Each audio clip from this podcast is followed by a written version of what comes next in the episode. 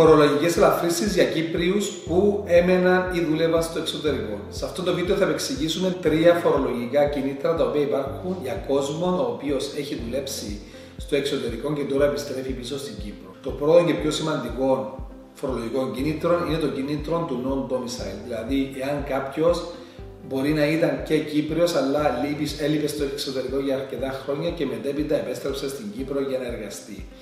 Υπάρχουν συγκεκριμένες πρόνοιες αυτού του φορολογικού κινήτου, το οποίο επεξηγούμε σε άλλο βίντεο. Απλώς το τι είναι σημαντικό να αντιληφθείτε είναι ότι εάν δεν μένατε στην Κύπρο για αρκετή περίοδο και επιστρέψετε, μπορείτε να απαλλαγείτε από την αμυντική άμυνα η οποία σας φορολογεί στα μερίσματα σας, στους στόχους και στα ενίκια. Έτσι, απολαμβάνοντας αυτό το κινήτρο, θα μπορείτε να έχετε εισοδήματα από όλον τον κόσμο και μερίσματα αφορολόγητα από την άμυνα.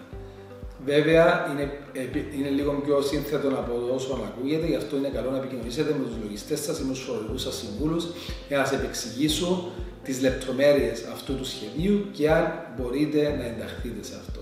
Το δεύτερο φορολογικό κινήτρο είναι για άτομα τα οποία έρχονται να δουλέψουν στην Κύπρο από το εξωτερικό και κερδίζουν πάνω από 100.000. Ο φόρος εισοδήματος μετά την κρίση έχει κάνει αυτό το κίνητρο έτσι ώστε να εργοδοτήσει κόσμο ο οποίος είναι υψηλό επίπεδο, έχει υψηλό επίπεδο γνώση και ο οποίος κερδίζει πάνω από 100.000. Έτσι, αν κερδίζετε πάνω από 100.000, θα φορολογηθείτε στο 50% των εισοδημάτων σας. Αυτό το φορολογικό κίνητρο είναι πάρα πολύ σημαντικό, θα σας γλιτώσει χιλιάδες ευρώ κάθε χρόνο και έχει διάρκεια 10 ετών. Το τρίτο και πιο παλιό φορολογικό κίνητρο το οποίο θα εκπνέσει μέσα στο 2020 είναι τα κίνητρα για την πρώτη εργοδότηση στη δημοκρατία, όπου ο φορολογούμενος θα φορολογηθεί στο 80% του μισθού του με, maximum, με το maximum ποσό της 8.550 ευρώ. Αυτά τα τρία φορολογικά κίνητρα είναι πάρα πολύ σημαντικά, θα σας δώσουν δεκάδες χιλιάδες, ειδικά εάν τα απολαύσετε σε μακρά περίοδο, δηλαδή κάθε χρόνο να γλιτώνετε αρκετές χιλιάδες, αυτά θα σας ορευτούν σε πάρα πολλές χιλιάδες.